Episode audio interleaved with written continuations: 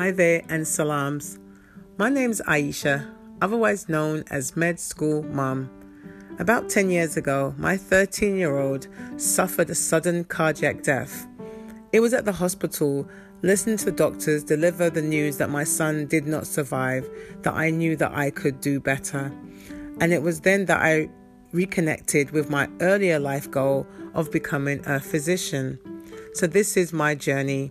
I hope to share my ups and downs, the challenges and difficulties that I've faced in my journey towards med school.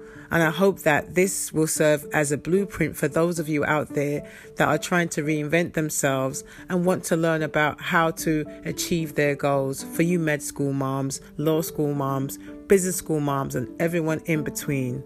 Let's talk.